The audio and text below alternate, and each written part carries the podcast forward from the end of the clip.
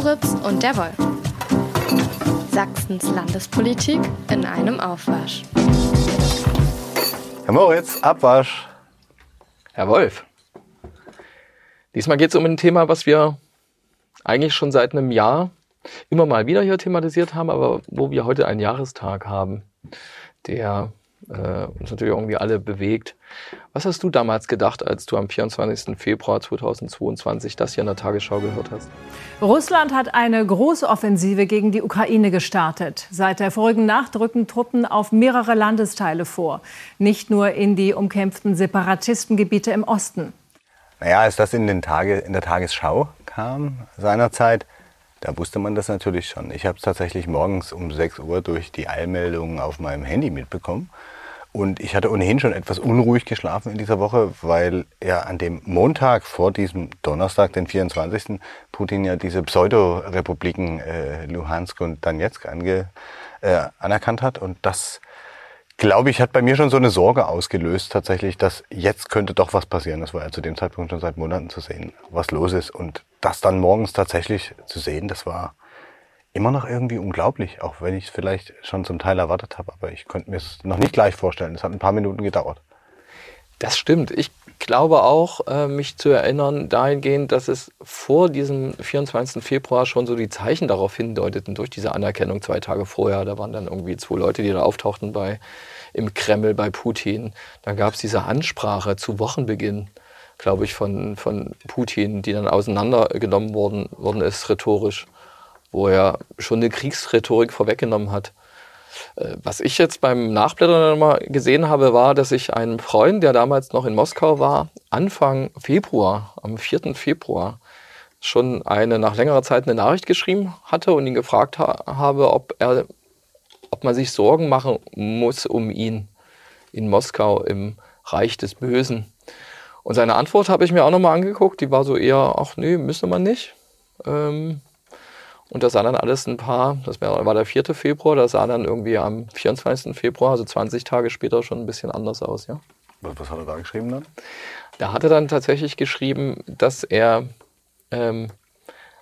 stark unter Schock stehen und dass sie auch nicht wissen, wie es weitergeht. Ich will jetzt ja auch nicht sagen, wer das ist, ein enger Freund von mir, der tatsächlich jetzt in Sicherheit ist, auch in Deutschland. Aber damals wusste die Familie, es war eine Familie, nicht und ist eine Familie, nicht, was sie jetzt anfangen soll. Und es war in Moskau, das ist mal was anderes, als wenn es in Kiew gewesen wäre oder in der Ukraine, ist auch klar. Ja. Nachdem ich das an dem Morgen irgendwie realisiert hatte, habe ich mir auch irgendwann die Frage gestellt, was würden wir eigentlich machen? Was würde ich selber machen, wenn jetzt unser Land auf so eine Weise angegriffen würde? Das sind schon sehr elementare Gedanken, die man sich in so einem Moment, glaube ich, macht, die man sonst in unserer schönen, bunten Welt sich nicht machen muss. Ne? Tatsächlich gibt es ja immer wieder kriegerische Konflikte. Da gibt es, glaube ich, auch eine Auflistung, wie viel das sind. Und das hat in der Welt nach meinem Kenntnisstand auch nicht wirklich abgenommen. Aber es rückt natürlich dann nochmal echt nahe, wenn es in Europa selbst ist. Ja, und das ist ich glaube, das ist 24 Stunden und dann kannst du in der Ukraine sein, zumindest in der Westukraine, ja? Ich habe mal irgendwas von 13 Flixbus-Stunden bis nach Kiew oder so oder in die Westukraine gelesen. Genau. Also mich hat in den Tagen danach tatsächlich eher bedrückt, wie Deutschland damit zunächst mal umgegangen ist, wie es reagiert hat. Das waren fast Ohnmachtsgefühle, ne? Zu sehen, okay, die Ukraine ist angegriffen und wir sagen immer noch, dass unsere Unterstützung darin besteht, dass wir denen irgendwie 5000 Helme oder sowas in die Hand drücken.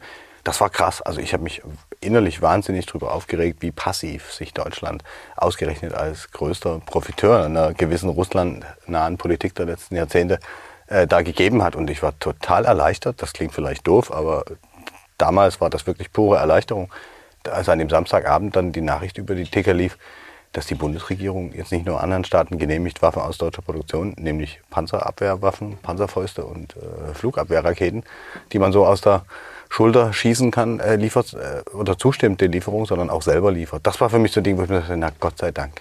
Endlich nehmen wir an einer Weltpolitik teil, von der wir ansonsten ja sehr stark wirtschaftlich profitiert haben und wo wir auch uns klar sein müssen, wir stehen in dem einen Lager, da gibt es kein Vertun.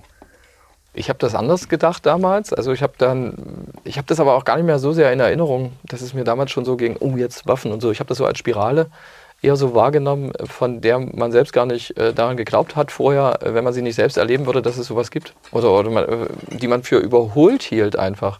Europa, zivilisierte Welt, Krieg, Waffen irgendwo hinschicken, konnte mich noch erinnern an diverse Slogans aus dem Bundestagswahlkampf 2021, keine Waffen in Kriegsgebiete, ja. Und habe das auch selbst nicht für möglich gehalten.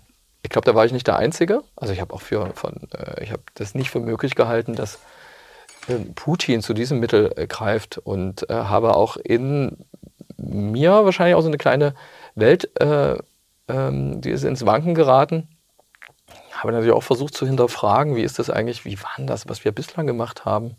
Wie war das mit 2014? Und einer meiner ersten journalistischen Gedanken war ja dann, wer könnte helfen? Ich hatte damals dem Freund in Moskau tatsächlich auch schon an dem 4. Februar, am selben Tag noch, über Twitter eigentlich gefragt, hey, blickst du durch, du bist meine Hoffnung, weil das sich schon Anfang Februar so aufschaukelt und ich gerne mehr wissen wollen würde. Ich würde mich mal für einen politisch interessierten Menschen halten, der aber möglicherweise auch 2014 gar nicht so sich so intensiv mit den Sachen damals befasst hat, als dass er jetzt das hätte vorhersehen können. Und das haben ja viele auch nicht, die damit irgendwie beruflich natürlich noch mal ein bisschen näher dran waren. Politiker, ich denke an ostdeutsche Ministerpräsidenten, ich denke an die Bundeskanzlerin Angela Merkel. Und er hat mir damals so ein Interview weitergereicht am 4. Februar, das war Carlo Massala, das ist ein Mensch, den man heute gut kennt, den habe ich damals zum ersten Mal gehört, ein Politikwissenschaftler, als Militärexperte wird er, glaube ich, mal im Fernsehen vorgeschlagen. Ich glaube, ein Professor, den du gut kennst. Er dozierte an der Uni, an der ich studiert habe, in der Tat. Und ich habe, glaube ich, den einen oder anderen Grundkurs bei ihm mitgemacht.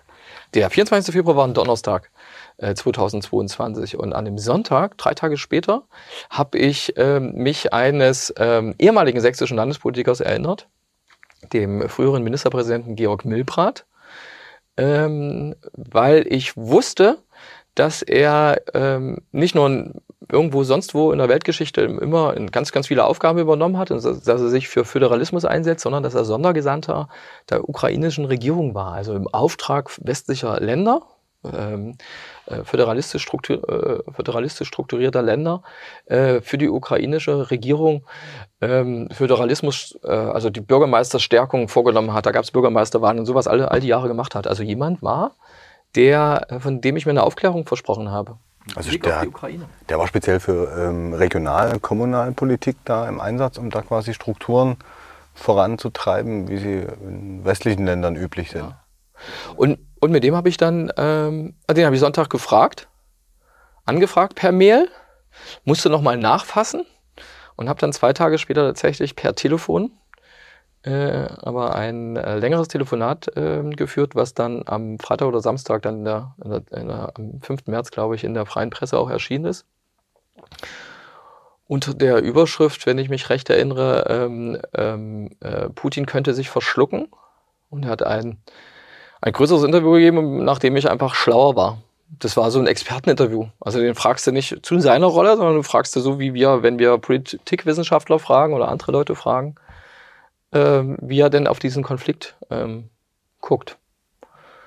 So war das damals. Und er hat ja Dinge gesagt, die, glaube ich, den Dingen widersprechen, die ein aktueller sächsischer Ministerpräsident immer wieder gesagt hat. Vielleicht kommen wir diesmal ohne ihn aus. Wir hatten ihn ja schon öfter mal zu diesem Thema versucht, uns ein bisschen anzuschauen und seine Positionen. Aber Milbradt hat sehr deutliche Worte gefunden, oder? Wenn ich das richtig in Erinnerung habe. Also ich fand das Interview damals toll. Wir waren noch gar keine Kollegen, das können wir an dieser Stelle offenbaren, zu diesem Moment. Und ich fand das stark, weil er eine relativ eindeutige Haltung sofort bezogen hat. Er war weniger in so noch Überraschungsmomenten gefangen, hatte ich den Eindruck. Ja, also er war auf alle Fälle weniger überrascht als ich, als Interviewer. Er war übrigens, was die Meinung zu seinem Nachfolger, gab ja mittendrin zwischen Georg Milbradt und dem Mann, den wir gar nicht erwähnen wollen, noch Stanislav Tillich als Ministerpräsident hier in Sachsen und auch gar nicht so eine kurze Zeit, hatte er sich ausbedungen, gleich am Anfang, aber das sagt er, seitdem er nicht mehr Ministerpräsident ist, Georg Milbradt, dass er übrigens nicht über die sächsische Landespolitik redet. Das ist ja eine gute Sitte, ne? Bei ja, und das hat er auch tatsächlich durchgezogen. Aber ja, natürlich hat er interessante Sachen gesagt. Für mich war total spannend, von der russischen Mir zu hören, von der du vielleicht russisch Erde oder Welt war. Ich glaube beides. Welt, ja. Ja. Und von der dahinterliegenden Theorie, würde ich es jetzt nennen, hast du möglicherweise vorher schon was gehört? Ja, ich würde es eher als Ideologie, als Theorie bezeichnen tatsächlich. Und ich glaube, man kann so zusammenfassen, dass Putin alte Siedlungsgebiete wiederherstellen möchte und natürlich da, wo Russen vielleicht in einer Minderheitenposition irgendwie kompakt leben. Da würde man, wenn man jetzt da drauf guckt, auch auf die Idee kommen, dann wäre das Baltikum für ihn irgendwann auch interessant. Na, ganz klar. Ich glaube, das war ja genau die Spirale, die man damals am Anfang in den ersten Kriegstagen auch so gesehen hat. Ukraine. Ukraine war ja auch so im Bild wie ein Land, was der ganz schnell überwinden wird. Das haben, glaube ich, auch im Westen ganz, ganz viele geglaubt, ne? Und waren dann sehr, sehr überrascht, wie sehr sich die Ukraine doch wehren kann und was ja auch so ein Zeichen dafür war, dass sie sich doch sehr deutlich von dem früheren Einflussbereich der ehemaligen Sowjetunion noch abgewandt hat, ne? Also der Weg zeigte nach Westen für die Ukraine und das war das Problem. Dazu zum Beispiel hat auch Georg Milbradt so einiges gesagt. Er hat zum Beispiel auch gesagt, der Angriff auf die Ukraine ist ein Überfall, genauso wie Deutschland 1939 Polen überfallen hat. Ein ganz klarer Satz. Da würde ich mal sagen, das hat man schon auch hier, das sehen die meisten schon so, haben die auch damals schon so gesehen, aber es war trotzdem so ein Vergleich mit der deutschen Geschichte, der natürlich irgendwie nochmal ein neues Level bedeutet hat, würde ich schon sagen. Also das mit dem Angriff ist klar, es ist bis heute diesen Vergleich zu 39, den hörst du jetzt nicht ständig in den Nachrichten oder sowas. Den hat er damals, Georg Milbradt, als durchaus direkt Betroffener, der kennt ja auch Leute in Kiew durch seine Arbeit. Gesprochen habe ich mit ihm, er war in Dresden. Ja? Ich habe telefoniert mit ihm, er war nicht in Kiew mehr, aber hatte dann natürlich eine ganz andere Bindung hin. Und er hat das gesagt, dass sich unser Ansehen im Ausland massiv verschlechtert hat. Wir galten wahlweise als Feiglinge, Tagträumer und Opportunisten und meinte damit die deutsche Regierung, die deutsche Haltung. Und hat sich damals schon was erhofft, was Deutschland jetzt ändern wird. Ja, du hast ja schon die Waffen, den Weg bereithalten für Waffen, ja? Dass andere Waffen liefern können. Das hattest du ja schon gesagt. Ich glaube, zu diesem Zeitpunkt gab es schon die Zeitenwende-Rede von. Ja, die kam ja 3 Tage nach Kriegsbeginn. Ne? Also das war damals der 27. Februar, der Sonntag, wo es diese Sondersitzung des Bundestages gab. So ein Satz, den ich mir auch noch gemerkt habe, die Vorstellung, man könne alle Konflikte durch Verhandlungen und gutes Zureden lösen, setzen voraus. Oder diese Vorstellung setzt voraus, dass es einen Partner gibt, der darauf eingeht. Ein Satz, der ja irgendwie bis heute sehr, sehr aktuell geblieben ist. Vor allen Dingen vor dem Hintergrund, dass ja Teile des politischen Diskurses permanent Verhandlungen fordern, ohne zu sagen, mit wem sie denn reden wollen, weil Herr Putin ist es ja offensichtlich nicht. Ja, das ist so ein bisschen das habe ich noch in Erinnerung auch. Also es hat mir quasi journalistisch eine Sache beschert, an die ich mich tatsächlich gerne zurück erinnere, was das angeht, ne? Den Kontakt zu Georg Milbradt zu haben, zu jemandem, der sich dann auskennt mit der Ukraine. Ich würde sagen, Georg Milbradt ist natürlich einer, der fest an der Seite der Ukraine steht, auch durch seine Geschichte, der möglicherweise dann, also das sagt man heute so, aber der schon das viel eher, er hat auch erwähnt, das, was man seit 2014 eigentlich schon hätte erkennen müssen, er sprach, glaube ich, auch davon, dass man dass die Ukraine ja durch das Verhalten von Russland zu den Westen getrieben worden sei. Und ich wusste damals bestimmte Sachen, Ukraine, NATO-Beitritt, EU-Beitritt, was wollen die jetzt eigentlich genau? Ich konnte mich noch erinnern, viele Jahre vorher, dass es da diese Ostukraine gab, die damals als sehr, also wo es viele russischstämmige Bevölkerung gab und die sehr, sehr nah eigentlich noch angelehnt waren und die gar nicht dieses Westmodell bevorzugt hatten, sondern noch eher dran waren an Russland. Das ist aber eine Sache gewesen, die lange vor dem Maidan war, glaube ich. Das spannend fand ich an der Zeit, wie schnell man auch als Journalist, der sich eher mit Sachsen, regionalen Themen beschäftigt, dann auch da reingeworfen ist und sich dazu irgendwie verhalten muss, weil natürlich Leser, User dazu was hören wollen. Ne? Ich glaube nämlich, dass du auch einen ehemaligen Ministerpräsidenten damals interviewt hast. In der Tat, Matthias Platzeck, den Ministerpräsidenten von Brandenburg, den ehemaligen, der in den letzten 10 Jahren, glaube ich, eher als Vorstandschef des Deutsch-Russischen Forums, also einer Interessenvereinigung, die sich einem besseren Verhältnis zu Russland verschrieben hat, quasi Vorstand und den hat er sehr schnell abgegeben. Ne? Also es hat keine 2 Wochen gedauert nach dem Kriegsbeginn, da hat er das aufgegeben und der war halt richtig angefasst. Ne? Das war damals noch bei meinem alten Arbeitgeber, den Kollegen von der Sächsischen Zeitung in Dresden und wir hatten damals auch einen Podcast mit ihm und der war richtig persönlich berührt. Ne? Also der sprach davon, von einer Sinnlosigkeit vieler Lebensjahre. Also der Mann war sowas von frustriert, weil er immer geglaubt hat, er kann mit seinem Einsatz quasi das Verhältnis verbessern und musste dann zusehen, wie Putin da einmarschiert. Und hat dann auch relativ harte Zukunftsprognosen gestellt. Also man würde wieder in so eine Zeit wie die 50er oder 60er Jahre kommen, mit wenig Austausch, wenig Kontakten und sehr, sehr viel Misstrauen. Neue Eiszeiten, neuer Kalter Krieg, all das. Ja, also er hat mit einer Rückkehr ins dunkelste Kapitel des letzten Jahrhunderts geredet. Und wenn man sich überlegt, wann das letzte Mal ein Land in Europa überfallen wurde, einfach so, das hast du angedeutet, dann ist das schon irgendwie nachvollziehbar. Ne? Aber was für mich bizarr war, dass ich 2 Tage vor Kriegsausbruch einen Kommentar geschrieben habe, der dann einen Tag vorher erschien und wo die Überschrift drüber stand irgendwie, dass die Russland-Krise zur teuren Zeitenwende für Deutschland wird. Ich bin kein Prophet, ich habe mir nicht vorstellen können, ich habe das eher auf den Energiemarkt bezogen, weil wir halt so abhängig von russischem Gas waren, was das tatsächlich bedeuten würde. Ne? Als Olaf Scholz da von der Zeitenwende sprach, da haben wir plötzlich 100 Milliarden für die Bundeswehr ausgepackt. Ich überlege mir gerade, wie der gesucht hat oder das Bundeskanzleramt nach so einem Wort und dann haben Sie plötzlich den Kommentar der Sächsischen Zeitung gelesen? Oh, das glaube ich nicht. Also das wäre geil, aber da hätte ich Honorar haben müssen dafür, ne? Ganz klar. Ich glaube, da würden jetzt, wenn wir Linguisten wären oder wenn einer von uns ein Linguist wäre, würde er jetzt wahrscheinlich nachgucken und könnte sofort die Genese des Wortes Zeitenwende, wann es wie oft gebraucht wurde. Ja, der findet da wahrscheinlich 300 oder 300.000 Einträge aus den letzten 30 Jahren dazu, die das alle im selben Zusammenhang auch schon mal benutzt haben. Ne? Das war jetzt eher Zufall, dass man dann am nächsten Tag schon mit dem überrascht wurde, was man im Kommentar noch gemutmaßt hatte. Wenn du jetzt das Wort Zeitenwende hörst, wo würdest du sagen, es gab sie, es gibt sie und wo spürst du sie eigentlich? Sie ist angekündigt worden.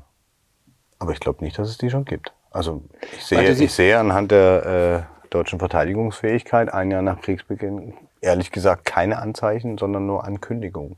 Du beziehst das tatsächlich auf Verteidigungspolitik vor allem, ja? Also auf diese 100 Milliarden extra für Bundeswehr? Es geht hier vordergründig, das muss einem nicht gefallen, aber es geht hier vordergründig tatsächlich um Militär, um Sicherheits- und um Verteidigungspolitik, an der wir dringend was ändern müssen, was ja auch angekündigt wurde. Nur passiert ist eben so gut wie nichts bisher. Also es hat zumindest das, was uns in Sachsen, also man kriegt den Krieg ja schon in seinen Folgen und Auswirkungen mit, das schon, kommen wir gleich drauf zu sprechen.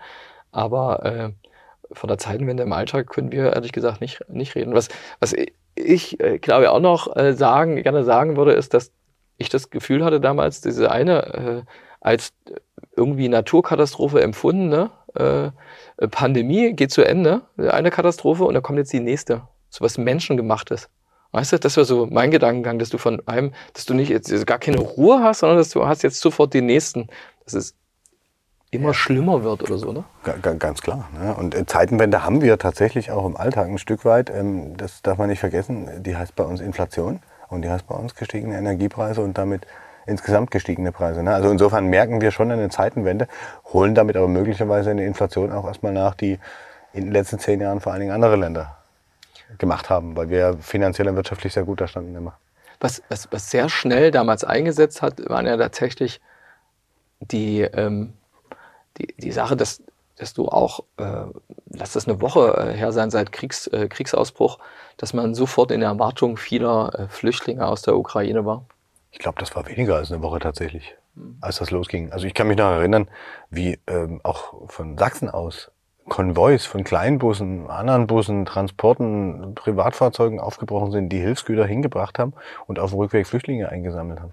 Ja, in Dresden war das die schon ein paar Mal besprochene Organisation Mission Lifeline, die an den Grenzen zur Ukraine quasi eine Art Shuttle-Service installiert hat von Freiwilligen, die dann die Leute erstmal ein Stück weggebracht haben von der Grenze bis nach Deutschland und dann weiterverteilt haben. Ne? Also das war schon bemerkenswert. Also insofern kam uns der Krieg sehr nahe, der uns halt, wenn er im Irak stattfindet, in Afghanistan oder sonst wo eben sonst nicht so nahe kommt.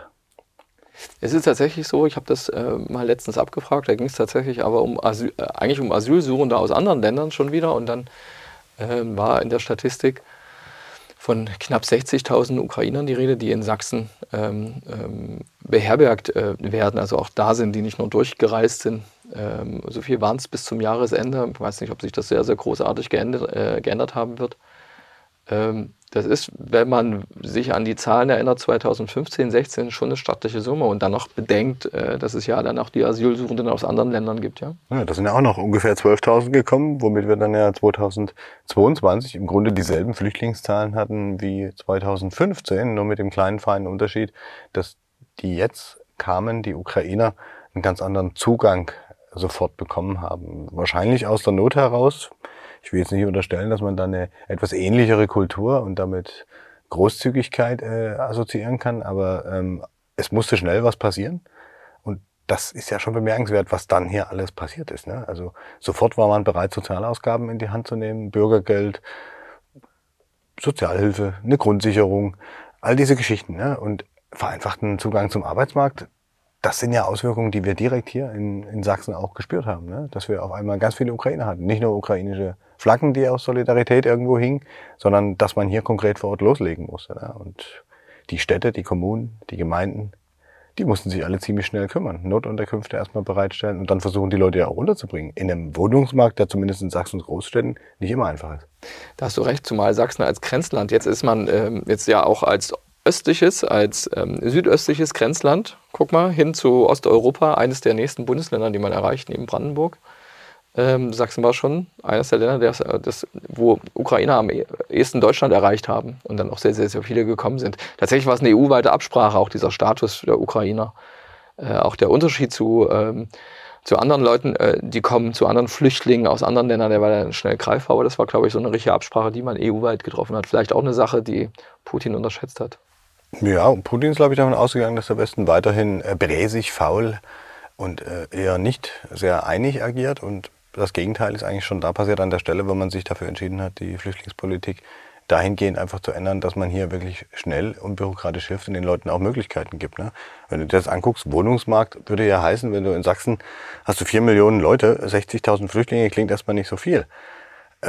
Es gibt hier 2 Millionen Haushalte ungefähr und du kannst davon ausgehen, dass du schnell für 20.000 bis 30.000 Familien oder Teilfamilien, es kamen ja vorwiegend Mütter mit Kindern oder einzelne Frauen, die Männer von 18 bis 60 müssen ja immer noch in der Ukraine bleiben, um ihr Land zu verteidigen, brauchst du auch die Unterkünfte, ne? Und wie damals will ja nicht jeder Flüchtling auf dem Dorf wohnen, sondern da, wo es vielleicht ein bisschen spannender ist, wo es dann auch Arbeit gibt. Also das sind schon Dinge, die haben auch direkte Wirkungen hier bis in jede kleine Kommune, bis in jedes kleine Dorf gehabt. Da wirkt ja vor allem, also dort in den ländlicher geprägten Regionen, auch in Sachsen, hast du ja auch sehr viele leerstehende auch Wohnblöcke, alte Blöcke, also viele leerstehende Wohnungen. Ich habe das bei einem Termin dann des Verbands der Bundesgenossenschaften letztens gemerkt. Die sprachen von der Zahl von 9.000, glaube ich. Ich glaube sogar, dass die sofort beziehbar wären. Aber die sind vor allem im ländlichen Raum. Und im ländlichen Raum wollen viele Ukrainer nicht hingehen. Das hat auch damals die Chefin der Landesdirektion, Regina Kraushaar, gesagt. Die haben ein anderes Bild vom ländlichen Raum. In der Ukraine ist das möglicherweise noch ein bisschen anders. Selbst wenn hier alle schimpfen über den nicht vorhandenen ÖPNV irgendwie in Niederposemuckel, in der Ukraine sieht das alles noch ein bisschen anders aus. Und deswegen, und auch wegen der großen ukrainischen, relativ großen ukrainischen Community, die du in Leipzig und in Dresden hattest davor schon, ne? Vergleichsweise groß, muss man sagen, ja, am größten wahrscheinlich in Berlin, ne? Hast du dort einen besonderen Anreizpunkt. Aber umso interessanter ist, dass bei den Schülern, das sind gut 10.000 ukrainische Schüler gibt's, dass du da jetzt nicht nur, die Leute hast du nicht alle, also du hast nicht 5.000 in Dresden und 5.000 in Leipzig, sondern du hast schon auch in Chemnitz und auch in den anderen, auch in Ostsachsen und in Westsachsen hast du auch bei der Verteilung dieser Schüler hast du schon eine auf den ersten Blick zumindest gleichmäßig aussehende Verteilung da. Wird de facto nicht ganz so sein, ne? Ist klar. Ja klar, aber wenn wir uns überlegen, dass Sachsen ja ohnehin ein schon sehr angespanntes Schulsystem hat, mit immer ausgeprägten Lehrermangel, war das natürlich auch erstmal ein Hammer, so viele Flüchtlingskinder dann schnell zu integrieren. Aber in dem Fall, ich glaube, das unterscheidet sich auch von manchen anderen Flüchtlingswellen, kamen halt die Lehrerinnen gleich mit. Genau.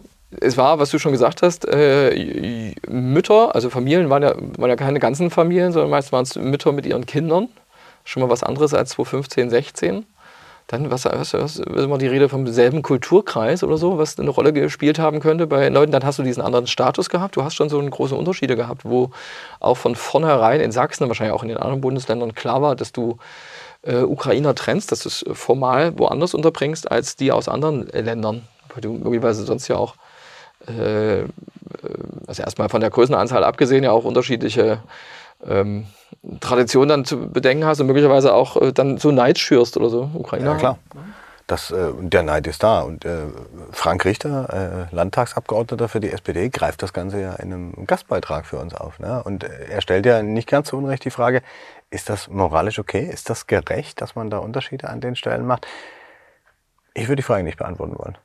Weil da kann man eigentlich nur in ein Minenfeld gehen, weil ich glaube, auf den ersten Blick klar ist, dass es da eigentlich schwierig ist, so zu handeln. Nur man kann jetzt die Ukrainer nicht auch genauso schlecht behandeln, sage ich jetzt mal, wie man die anderen behandeln kann in so einer Notsituation, wo auf einen Schlag so viele kommen. Ne? 2015 kamen 69.000, waren es damals, glaube ich, nach Sachsen, über das ganze Jahr verteilt.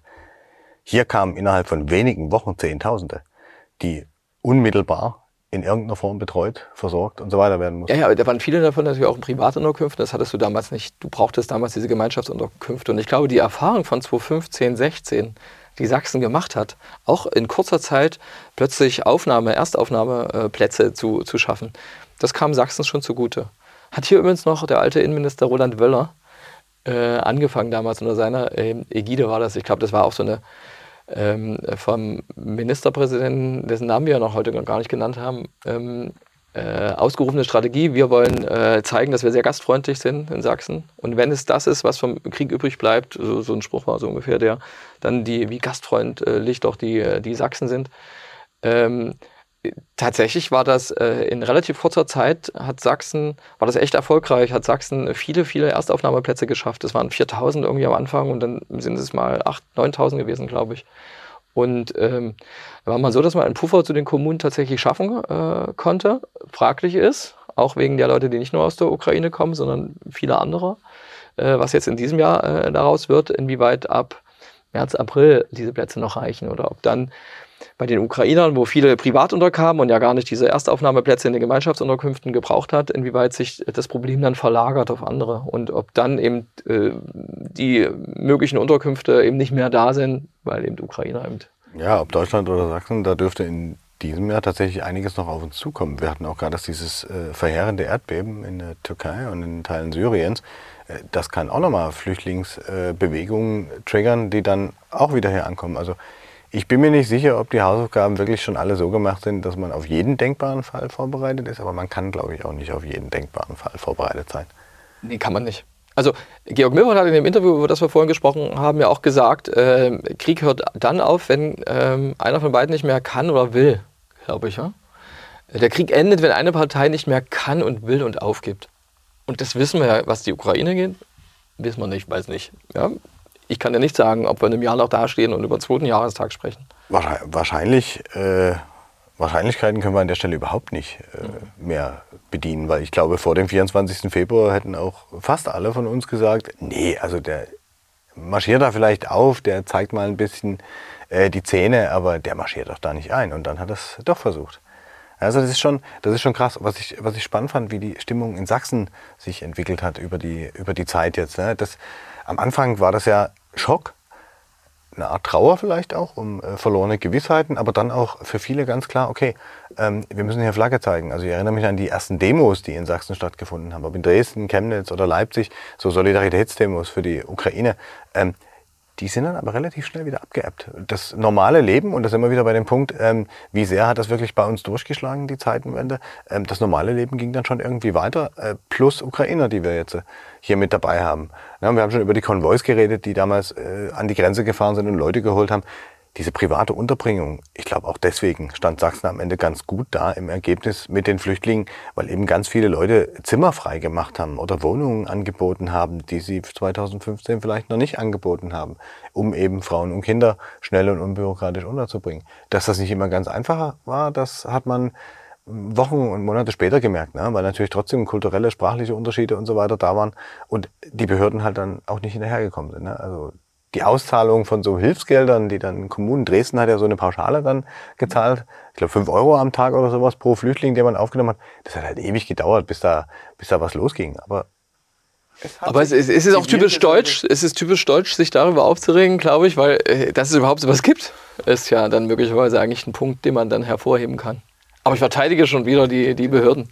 Definitiv, aber wir sind ein reiches Land mit einem nicht schlechten Sozialsystem. Da sollte man erwarten können, dass man solche Prozesse dann auch ein bisschen schneller abbilden kann. Ja? Also das, was mich aber mehr besorgt hat in diesem ganzen Jahr, und das ist auch nicht wirklich zurückgegangen, das ist diese fast schon tradierte Hinwendung, die in Teilen auch sehr kritiklos aus meiner Sicht ist, zu Russland, zu Putin, zu dem russischen Staat gibt, die, wo du nicht so richtig weißt, wie die begründet ist, wo wir höchstens mutmaßen und spekulieren können, dass es vielleicht auch was mit Herrn Putins besonderen Verhältnis zu Sachsen zu tun hat, speziell zu Dresden, wo er als KGB-Agent eingesetzt war, was ich noch schräger finde, weil ich stelle mir immer vor, wenn Menschen heute aus Sachsen, die 89 demonstriert haben, die dafür gesorgt haben, dass die Stasi ihr Unwesen nicht mehr treiben kann, die verstehen heute oder haben mindestens Verständnis, finden ihn vielleicht sogar gut, einen ehemaligen KGB-Agenten. Das will mir einfach nicht in den Kopf. Stell dir mal vor, ein Stasi-Major wäre das gewesen.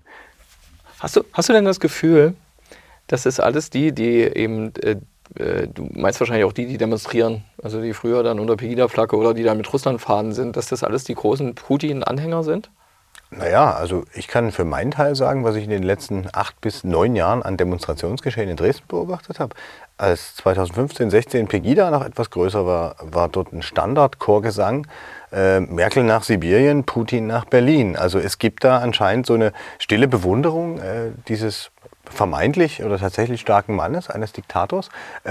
Das würde ich schon sagen, dass das schon länger da ist und dass das im vollen Bewusstsein auch geschieht. Ne? Der kann halt einfach durchdrücken, was er will.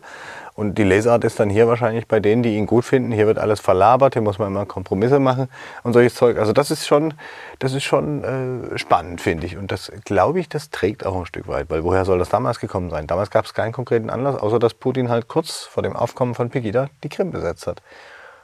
Nein, ich glaube, Herr Wolf, dass der Putin schon irgendwie für was steht. Er steht zum einen für so eine Anti-Nummer. Also das hat Putin. Putin ist jetzt der Böse. Im Weltgeschehen. Also gibt es da die Sympathien.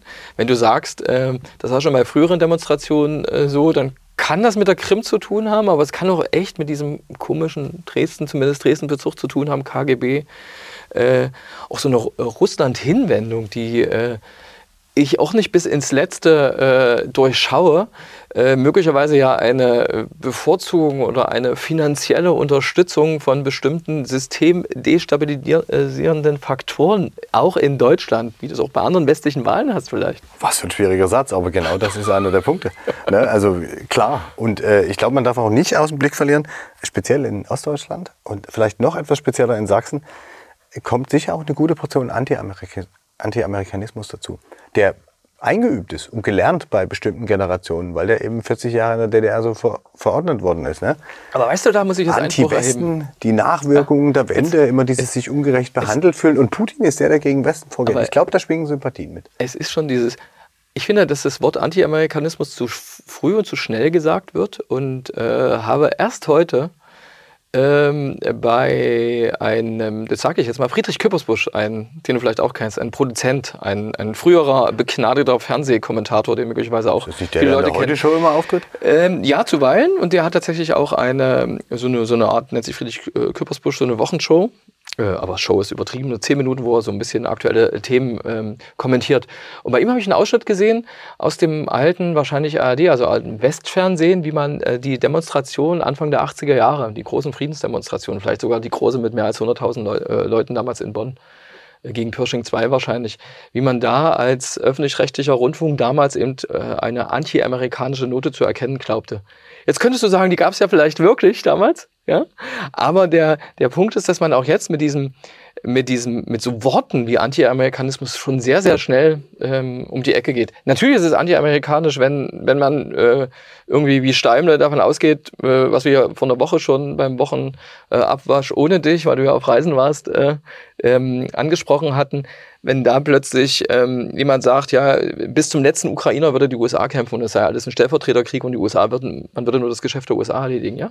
Dann trägt das antiamerikanische Züge, aber ich würde natürlich nicht jeden, der irgendwie das ein bisschen kritisch sieht, diese naja, noch dauernden Krieg und der nun in absehbarer Zeit kein Ende hat, wenn es immer mehr Waffen gibt, die es dort gibt, ja, dass das antiamerikanische Züge immer hat, das ist natürlich dann Quatsch. Nee, muss es nicht, aber ich glaube, das ist im Osten zumindest ein Grund. Und ich würde auch nicht ausschließen, im Gegenteil, dass es im Westen die Friedensbewegung, über die reden wir ja an der Stelle, es ging um die Nachrüstungsdebatte Anfang der 80er, auf westlicher Seite, nachdem die Russen zuerst, die Sowjets damals noch, ihre Atomraketen aufgestellt haben, das sollte man immer dazu sagen, finde ich. Diese Friedensbewegung, die war natürlich auch ein Stück weit antiamerikanisch, weil sie war natürlich gegen Militarismus, gegen die NATO ein Stück weit. Und Helmut Schmidt, den damaligen Bundeskanzler von der SPD, hat es sein Amt vermutlich gekostet, dass er es doch durchgezogen hat. Und man muss ja immer dazu sagen, es ging ja nicht nur darum, Pershing-Raketen gegen die Russen aufzustellen, sicherheitshalber, sondern auch das zu verknüpfen mit einer Abrüstungsdebatte, die ja dann auch in verschiedene Abrüstungsverträge zwischen Warschauer Pakt und NATO gemündet ist. Und am Ende, die Demonstranten, ja, sie haben damals schön demonstriert, aber der Weg des realpolitischen, sage ich mal, mit etwas Rüstung im Hintergrund zu erkennenden Verhandlers war womöglich der zielführendere. Und das Spannende ist doch, dass die Grünen aus dieser Friedensbewegung von damals entstanden sind. Die Grünen. Die Grünen, die heute die einzigen für sich in Anspruch nehmen können, dass sie nicht in den letzten 10 Jahren kritiklos immer, ja, mit Putin ist alles toll, mit Russland ist alles toll, gesagt haben. Muss man anerkennen, ne? Man muss für die Partei keine Sympathien haben. Aber spannend ist, sie sind eigentlich die einzigen, die nicht am russischen Gas gehangen haben. Und da hat ihnen sicher auch ihre umweltpolitische Ideologie geholfen. Die wollten eben Windkraft und Solar und haben das auch nicht gut gefunden, dass man sich weiter von fossilen Energien abhängig macht. Hat es vielleicht auch einfacher gemacht. Ja, die haben in der Suche des Archivs, wann ich jemals das Wort Ukraine schon beschrieben habe oder wann es mal bei mir beruflich irgendwie den Weg gekreuzt hat, bin ich tatsächlich auf einen Artikel gestoßen, wo 2020, die Grünen waren in der Regierung und hatten sich, wie Lars Rohwer damals noch im Landtag, jetzt Bundestagsabgeordneter der CDU, sagte, wie eine Oppositionsführerin, Franziska Schubert, die Grünen-Fraktionschefin, hätte sich verhalten in einer aktuellen Debatte. Das ging darum, dass die Grünen gesagt haben, wir brauchen keinen Nord Stream 2. Tatsächlich haben wir ja gar keinen Nord Stream 2. Ich würde übrigens wirklich gerne wissen, warum es Nord Stream 2 nicht mehr gibt, wer da dahinter steckt. Das würde mich auch interessieren. Aber ich persönlich finde es gut, dass es das nicht mehr gibt. Dass da jetzt auch Fakten geschaffen worden sind, okay, das ist ein Anschlag, wo wir nicht wissen, wer das war. Aber am Ende, ich finde das völlig okay. Ich habe schon vor Putins Krieg gegen die Ukraine Nord Stream 2 doof gefunden. Das kann man auch nachlesen. Und zwar aus einfach sicherheitspolitischen Gründen. Das wollen wir aber gar nicht weiter vertiefen. Da haben wir an anderer Stelle, glaube ich, schon drüber gesprochen. Diese besondere Rolle Sachsens, die konntest du, das finde ich ganz spannend, zumindest in der Landeshauptstadt, auch daran erkennen, dass hier nochmal eine ganz andere Beziehung zu Russland entstanden ist. Hier war es nämlich lange Jahre üblich, nach den 2000ern, dass russische Touristen, und zwar vermögende russische Touristen, hauptsächlich aus Moskau, St. Petersburg, für ihr russisches Weihnachtsfest, was nach dem quasi europäischen Neujahr stattfindet, hier immer zu Tausenden nach Dresden geflogen kam. Das hatte, glaube ich, auch was mit Landerechten in Prag zu tun, weswegen man auswich auf Dresden. Und die haben dann hier schön Dresden, St. Petersburg, glaube ich, ja, Shopping betrieben. Es gab ja auch immer die Direktverbindung nach Moskau, Scheremetjewo. Das darf man auch nicht vergessen. Ganz lange war das so. Und die haben halt richtig viel Geld in der Stadt gelassen. Hier wurden Hostessen von Shoppingcentern schon an den Flughafen geschickt, um diese besonderen vermögenden russischen Gäste zu empfangen, die dann hier in den innerstädtischen Shopping-Galerien viel Geld ausgeben. Die gibt es aber nicht mehr. Nee, die gibt es nicht mehr. Die sind, aber das ist schon vor ein paar Jahren zurückgegangen. Und das, glaube ich, hat dann wiederum mit der Invasion der Krim, der Annektierung der Krim zu tun. Dass dann das Ganze ein Stück weit eingefroren worden ist. Aber damals, man hat dann hier den, nicht den roten, sondern den blauen Teppich, das ist die traditionelle russische Weihnachtsfarbe, ausgerollt. Die Verkäuferinnen mussten teilweise Russisch lernen, um eben diese besondere Klientel auch wirklich zu beglücken, damit das Geld in dem jeweiligen Laden bleibt. Das ist auch ganz spannend. Und das passt dann wieder dazu, dass Putin auch in Dresden immer hofiert wurde. Ihm wurde hier mal der Orden des Semperopernballs umgehängt, wie auch manchen anderen Diktator, wie einem ägyptischen Militärmachthaber oder sowas. Also Dresden hat so eine, polemisch gesagt, so eine gewisse Nähe immer gern gepflegt. Vielleicht wollte sich Dresden auch nur im Glanz der großen Weltpolitik sonnen. Ich meine, Putin ist immerhin Präsident des Nachfolgers der Sowjetunion, einer ehemaligen Supermacht. Öfter wird vergessen, dass ja auch die anderen Staaten wie Ukraine auch zu den Nachfolgestaaten der Sowjetunion gehört. Das wird sehr gern vergessen. Das wurde vor allen Dingen die letzten 10, 15 Jahre von Deutschland sehr oft vergessen. Ja, ich würde wahrscheinlich nicht so sehr diesen Kamm über die, sagt man das so, Kamm scheren? Alle über einen Kamm scheren? Alle über einen Kamm scheren? Nein, dass du zum Beispiel ein besonderes Verhältnis zu Polen hast als Deutschland, das ist ja unbenommen, das ist so. Und dass man sich auch bemüht hat um besondere Beziehungen zu Russland, ja. Und dass man sich auch gekümmert hat unter Angela Merkel, das siehst du auch um Ukraine und um dort die Demokratisierung. Und wenn es um die Strukturen geht, diesen Föderalismus, das erkennst du ja an sowas wie, an so einem Einsatz wie Georg Milbradt, ne? Der hat halt lange nicht im Fokus gespielt.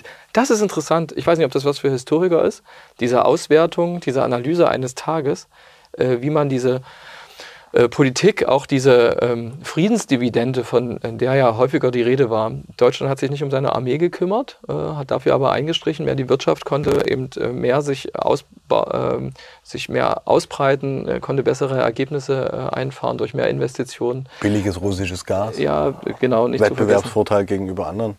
Genau. Und das ist schon so ein Punkt, wie man das mal irgendwann mal sehen wir, da sind wir ja schon steinalt, glaube ich, wenn man dann so, wenn sich irgendeine These durchgesetzt hat.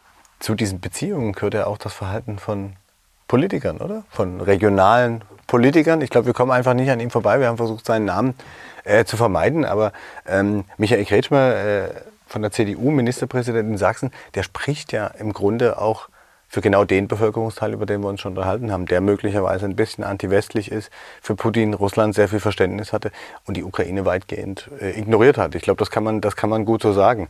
Und er ist ja auch nicht der Einzige aus Sachsen, der aus der großen Politik kommt. Es gibt da einen Bundeschef der AfD, Tino Chrupalla, der hat sich ja auch schon in Moskau hofieren lassen, als eigentlich schon viel klarer war, was bei Putin alles so passiert. Ich glaube, das war 2021, wurde er vom Außenminister empfangen. Der Außenminister Lavrov und Putin, das sind so die zwei Figuren, denen man, glaube ich, begegnen muss, wenn man was auf sich hält als Politiker.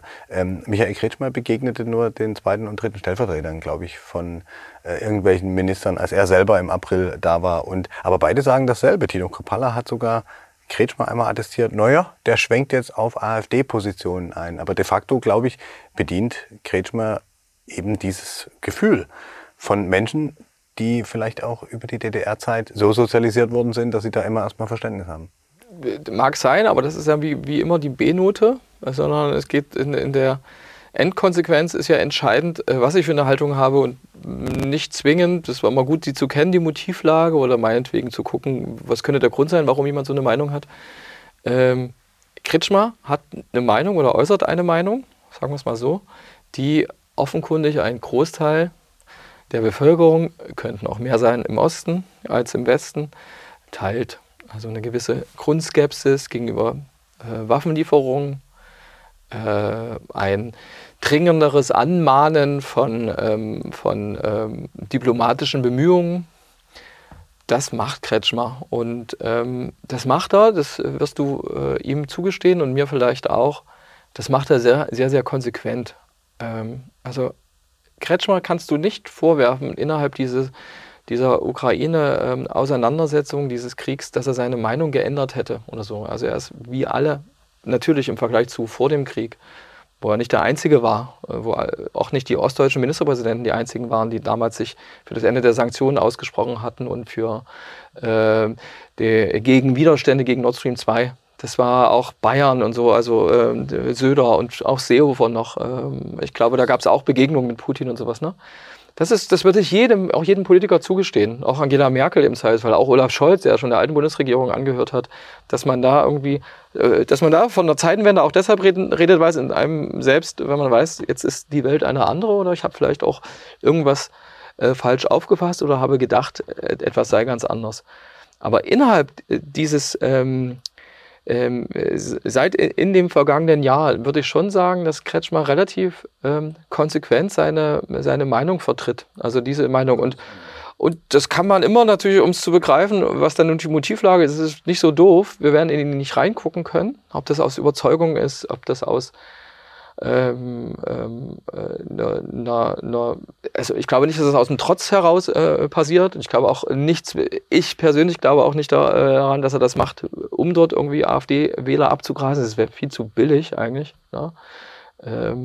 Aber diese Konsequenz kannst du ihm nicht absprechen. Er ist im Grunde genommen eigentlich ein natürlicher Unterzeichner. Er ist es nicht. Aha, keine, also nicht, dass ich wüsste. Er gehört nicht zu den Erstunterzeichnern des Manifests für Frieden von Sahra Wagenknecht und Alice Schwarzer. Aber wenn du dir den Inhalt anguckst, dieses schon in sich, dieses Textes, dieses Manifest, der nicht irgendwie der Text, der ist schon eine Kompromissformel schon ist, der manchen vielleicht nicht weit genug ist, ne? Aber könnte dieses Manifest auch Michael Kretschmer unterschreiben, zumindest so wie er das, ja, was er öffentlich immer sagt. Das, ich würde ihm nicht absprechen, dass er nicht konsistent geblieben ist im vergangenen Jahr. Die Linie kannst du ja auch weit zurückziehen. Ich meine, 2019 in St. Petersburg hatte Putin persönlich getroffen und dort auch quasi in Präsenz Putins, wenn du so willst, das Ende von Sanktionen gefordert, was nochmal eine andere Hausnummer ist, als wenn du das zu Hause von deinem Schreibtisch in der Staatskanzlei aus machst. Ne? Und er ist dann auch 2021 wieder dahin gereist. Er sprach immer vom natürlichen Partner Russland, also unser ganz natürlicher Partner.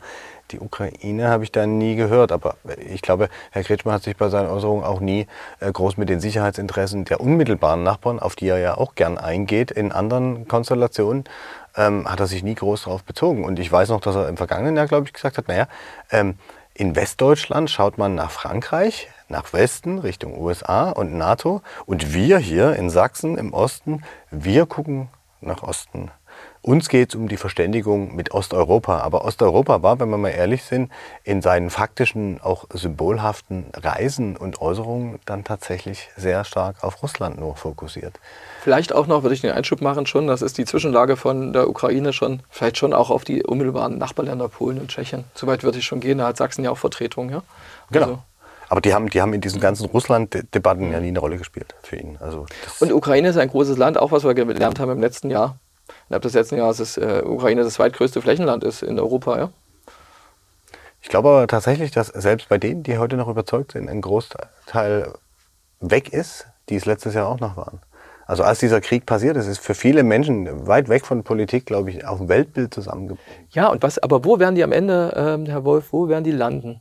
Werden die letzten Endes sagen, für die ist ein Weltbild zusammengebrochen und sie werden dann, es schafft dann eine Annäherung zur westlichen Demokratie, zum amerikanischen Vorbild? Weiß ich gar nicht. Ich würde eher vermuten, dass sie erstmal in der Hinsicht gedanklich heimatlos werden. Weil sie hatten vorher feste Überzeugungen. Also mir sind letztes Jahr ein paar Menschen wieder begegnet, die mir vorher immer in, naja, sagen wir mal, drastischen Leserbrief-E-Mails begegnet sind, wenn ich zum Beispiel 21 einen Kommentar geschrieben habe zum Tag der Befreiung, in dem ich mich kritisch mit Nord Stream und so weiter und Herrn Putin auseinandergesetzt habe, da ist man ja teilweise in Leserbriefen wüst angegangen worden und beschimpft worden. Man sei ja ein Vasall und Büttel des Westens und sowas.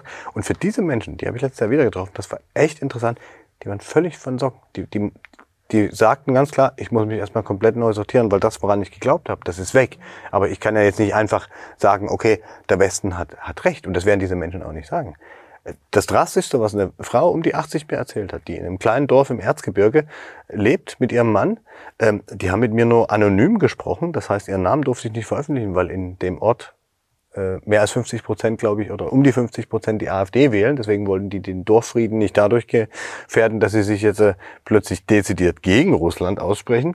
Und die Frau hat den drastischen Satz gesagt, findet sich denn keiner, das war auf Putin gemünzt, der mal mit einem Gewehr losmacht. Also die war von vorher, ich verstehe Putin, ich finde gut, dass die den haben, die brauchen dort hinten vielleicht ein bisschen stärkere Hand. So war ungefähr die Aussage von dieser Frau, hinzu, kann den niemand beseitigen, weil er offensichtlich alles zerstört. Das fand ich eine krasse Diskrepanz. Aber ich glaube nicht, dass das alle so erwischt hat, die vorher schon, sage ich mal, eher russlandaffin waren. Ich kann mir gut vorstellen, dass das auch so eine Verengung ist, wenn wir immer auf die Führungspersonen gucken. So nach dem Motto, Putin wäre nicht mehr da und alles andere wäre, dann wäre das alles kein Problem und es ist nur eine Sache von einem ehemaligen kleinen KGB-Funktionär aus Dresden, der jetzt da seine Entourage gebildet hat. Michael Kretschmer spricht ja immer von, ich habe den Namen in den Mund genommen, spricht immer von der Corona. Das ist interessant, also Pandemie, aber die Corona mit K. Von der Corona, von Kriminellen und Ähnlichen, die da um ihn herum sind. Ja, und ich glaube aber diese Idee, du hast vorhin von Ideologie, glaube ich, auch gesprochen, oder?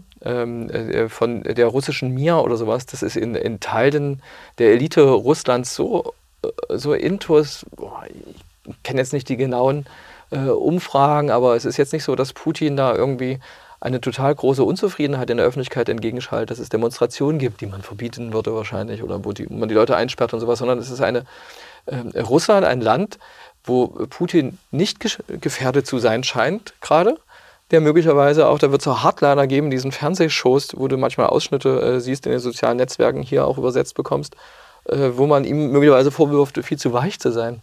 Ja? Und deswegen weiß ich gar nicht, ob das immer diese Sicht auf Putin, auf den Führer, ob das so richtig zielführend ist, sondern ob es da möglicherweise auch noch ein paar andere gibt. Da will ich widersprechen. Einzelne starke Führungspersönlichkeiten, das zeigt auch die Geschichte, können sehr wohl einen großen Unterschied machen. Und ich glaube tatsächlich, sollte es dazu kommen, dass Russland jetzt militärisch vielleicht doch in der Ukraine deutlich schlechter als erwartet aussieht, ne? Dass die Ukrainer sich weiterhin wehren können, auch dank der Waffenlieferungen aus dem Westen, dann glaube ich schon, dass man sich von Putin irgendwann abwenden wird und auch sehr pragmatisch dann mit dem Westen auch in Verhandlungen umgehen wird. Ich glaube nicht, dass diese Ideologie, die er so vertritt, ich meine, er hat persönlich Aufsätze geschrieben, wie er das alles sieht, dass die Ukraine, Kleinrussland dazugehört und Belarus und so weiter, zu dieser Ruski Mir, über die wir hier reden.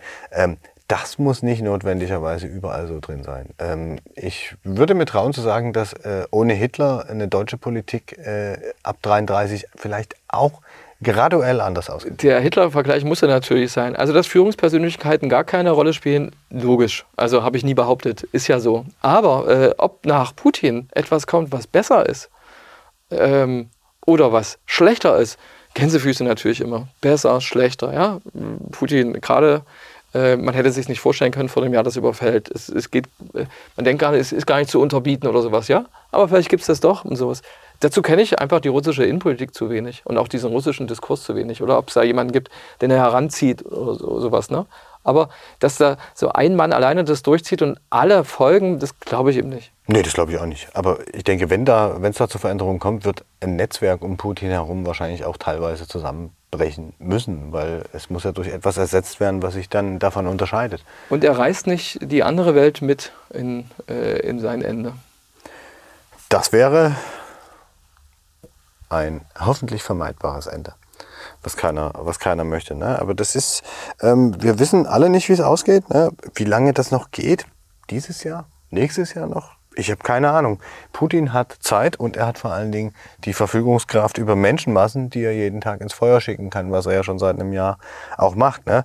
Aber was bedeutet dieses Jahr dann, was wir bisher haben, für die Zukunft, auch für Sachsen? Na, wir werden uns wahrscheinlich weiterhin auf Flüchtlinge einstellen dürfen. Zumindest die da sind, werden weiter betreut werden müssen. Sollte der Krieg eskalieren, kann es auch passieren, dass wir noch viel mehr nach Sachsen bekommen, was dann wieder Auswirkungen hätte auf die sächsische Schulpolitik, Versorgung, Wohnungsmarkt, Arbeitsmarkt und so weiter. Ich habe jetzt so eine Umfrage gelesen, viele Ukrainer wollen nach einem möglichen Kriegsende zurück, aber 1/3 sagt, laut dieser Umfrage von Dezember, dass sie längerfristig, also ein paar Jahre oder für immer in Deutschland bleiben wollen. Das ist eigentlich krass, oder? Es gibt so viele Umfragen. Also ich weiß nicht, ich weiß gar nicht, ob das dann so sein wird, hängt ja immer darauf an, wie man fragt und Sie sehen wahrscheinlich schon ab, dass sie in ein Land, wenn sie zurückkehren würden, in ein Land mit einer völlig zerstörten Infrastruktur zurückkehren. Spannend ist ja auch. Die Logik klar, ne? Und spannend wäre ja auch der Aderlass, den du in Russland hast, als junge, aufgeklärte, dem Westen zugeneigtes Klientel, was die ja haben. Also willst du dir den Westen mal vorenthalten lassen, dann müsste es ja auch einen, wie sagt man, Brainstorm, man nennt das anders. Brain Drain. Ja, den gibt es ja auch, aber ich glaube, diese Menschen aus Russland haben sich erstmal eher in Georgien niedergelassen, Kasachstan, also Ländern, die ihnen auch sprachlich erstmal näher stehen und das macht, glaube ich, auf den ersten Blick auch, ergibt das eher Sinn, weil wie willst du jetzt in den Westen irgendwo hin und hoffen, dass du dort mit offenen Armen aufgenommen wirst, wenn du von dem Land gerade kommst, was hier die halbe Welt in Brand steckt, so ungefähr. Und unterschätzt aber nicht diesen Aspekt, dass die Leute natürlich Angst haben davor, selbst eingezogen zu werden. Ja klar, die ersten, die gegangen sind nach Kriegsbeginn, die hatten sicher nicht das Problem, dass sie Angst hatten, eingezogen zu werden, sondern für sie war das Zeichen, jetzt ist auch hier für mich kein Platz mehr. Ne? Ich meine, Meinungsfreiheit, Pressefreiheit, alles eingeschränkt. Wenn man ein positives Ergebnis sehen möchte, und das ist echt schwer bei so einem Thema, für Sachsen tatsächlich, dann könnte vielleicht die hierbleibenden Ukrainer langfristig zumindest ein paar der demografischen Probleme des ältesten Bundeslandes in Deutschland lindern.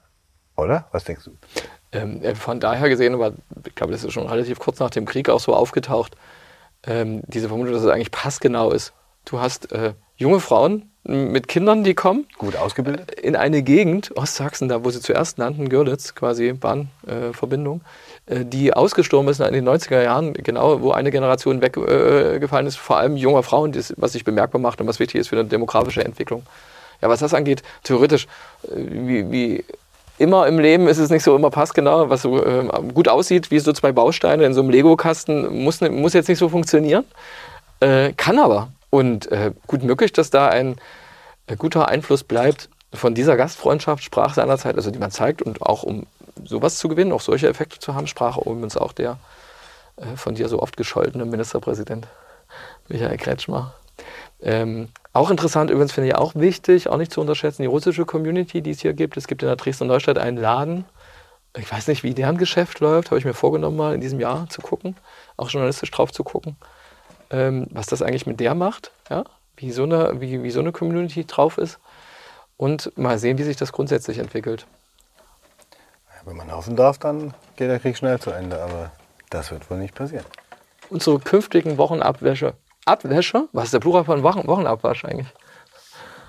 Gute Frage, beantworte ich nicht ohne Der nächste Wochenabwasch, lieber Herr Wolf, der muss wieder kürzer sein, aber es war dem Thema angemessen, würde ich sagen. Tschüss, Herr Wolf. Bis zum nächsten Mal.